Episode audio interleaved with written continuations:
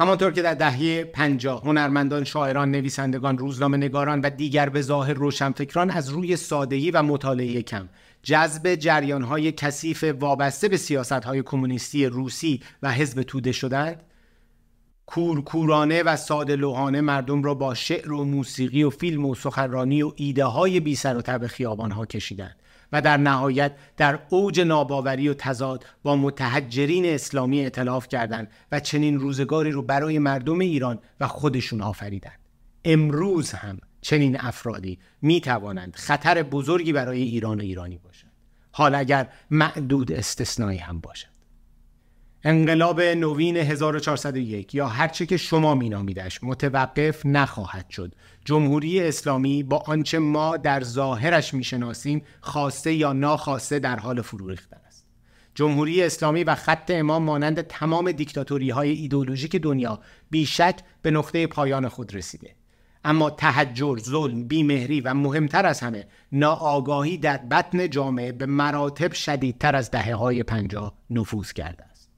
وظیفه ما نگهداری و حفظ مسیر این انقلاب از انحرافی دوباره است. وظیفه ما تلاش در جهت رشد خرد جمعی و باور کردن فرهنگ مهرورزی، تعامل، هم دوستی و دوری از تندروی هاست.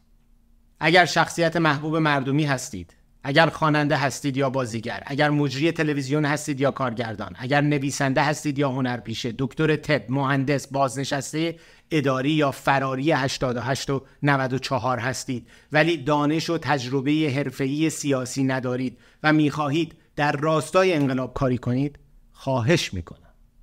لحظه ای از غرور و هیجان بگذارید. خودتون رو جای اون جوون 17 ساله بلوچ و کرد و گیلک و مشدی و اسفانی و کرمانی بگذارید. اجازه دهید سیاستمدارهای شناخته شده فعالان حقیقی حقوق بشر حقوقدانها و افراد مطلع از مسائل امنیتی و اقتصادی و سیاسی مردم رو راهنمایی کنند. تریبوناتون رو به اونها بدین همانطور که چهره های معروف دنیا این کار رو کرد. از محبوبیت شما کاسته نمی شود بلکه در دلهای بیشتری خانه خواهید کرد. الگوی فهم و دانش باشیم نه غرور و خودپسندی. ایران را مانند انقلابیون هیجانی دهه پنجاه غیر مسئولانه از دست ندهید. اگر طرفدار عقیده یا تشکلی هستید بی جهت تبلیغ نکنید. در جهت آموزش مردم بکوشید و از انحراف افکار دوری کنید. ایران تشنه آگاهی و دانش و راهبری است نه رهبری و شعار و وعده های دست نیافتنی. به یاد داشته باشید در انتخاب های پیش روی فردای ایران کم دانشی خطرناکتر از بیدانشی است. انسان بی سواد می‌داند که نمی‌داند. اما کم سواد به پشتوانه اندک دانش خود آنچنان میتازد که هیچ قدرتی جلو دارش نیست.